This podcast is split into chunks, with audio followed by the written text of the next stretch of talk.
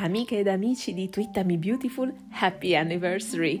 Buon anniversario anche a voi! È il nostro 35 anniversario. Perché? Perché sono 35 le stagioni di Beautiful e sono 35 stagioni che chi più chi meno seguiamo le vicende di Brooke Ridge Thorne, insomma tutta la sacra famiglia e è un fiorire di interviste e di speciali, ovviamente parlo dell'America perché da noi siamo ancora parecchio indietro, nonostante ci sia stata una bella pausa a causa purtroppo della pandemia. Ma torniamo ai festeggiamenti. Innanzitutto sappiate che la puntata speciale dei 35 anni di The Bold and the Beautiful è stata fantastica.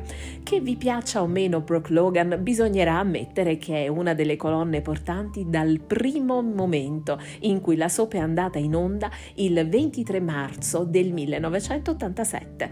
Da noi invece la prima puntata è stata mandata in onda il 4 giugno del 1990. Abbiamo da poco festeggiato anche noi il nostro compleanno di Beautiful, ma tornando a Brooke, beh, la puntata è veramente molto molto bella, ehm, in una sorta di dormiveglia, diciamo così, Brooke rivive e rivede cinque degli uomini più importanti della sua vita ed è stato veramente molto emozionante, soprattutto vedere due personaggi che mancano da molto. Uno e attenzione, qui ci sono gli spoiler, quindi ve lo dico. Beh, uno è Nick Marone, il famoso marinaio che arriva con una divisa eh, che ci fa ricordare il suo matrimonio con Brooke. E l'altro è Thorne, non interpretato però da Ingo Rademacher, ma eh, da um, il suo volto più storico, Windsor Harmon. Bene, nelle varie interviste che Brad Bell ha rilasciato in questi giorni è uscita fuori una notizia alquanto innovativa.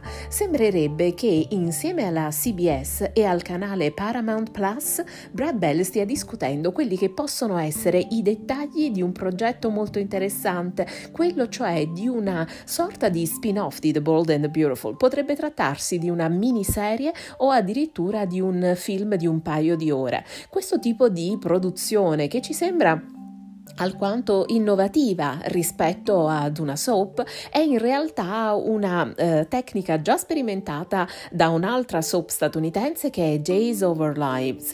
E contemporaneamente sarebbe uno stratagemma diciamo così eh, di marketing perché sembrerebbe che questo tipo di prodotti messi su piattaforma streaming abbiano poi la, il vantaggio di portare nuovi utenti eh, nella fascia quotidiana eh, sulla CBS quindi sul daytime.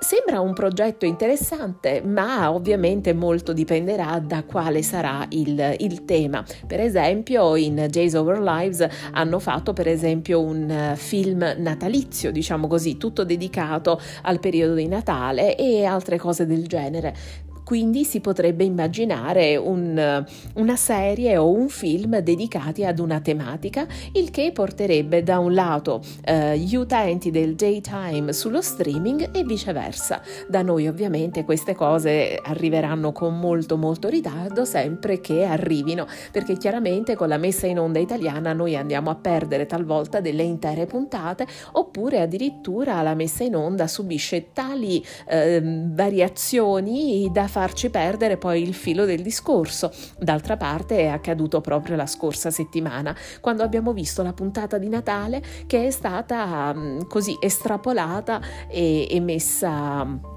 a mo' di riempitivo eh, dalla, dalla, rete Mediaset. Beh, allora amici, queste sono le novità. Ancora buon compleanno, beautiful. Alla prossima.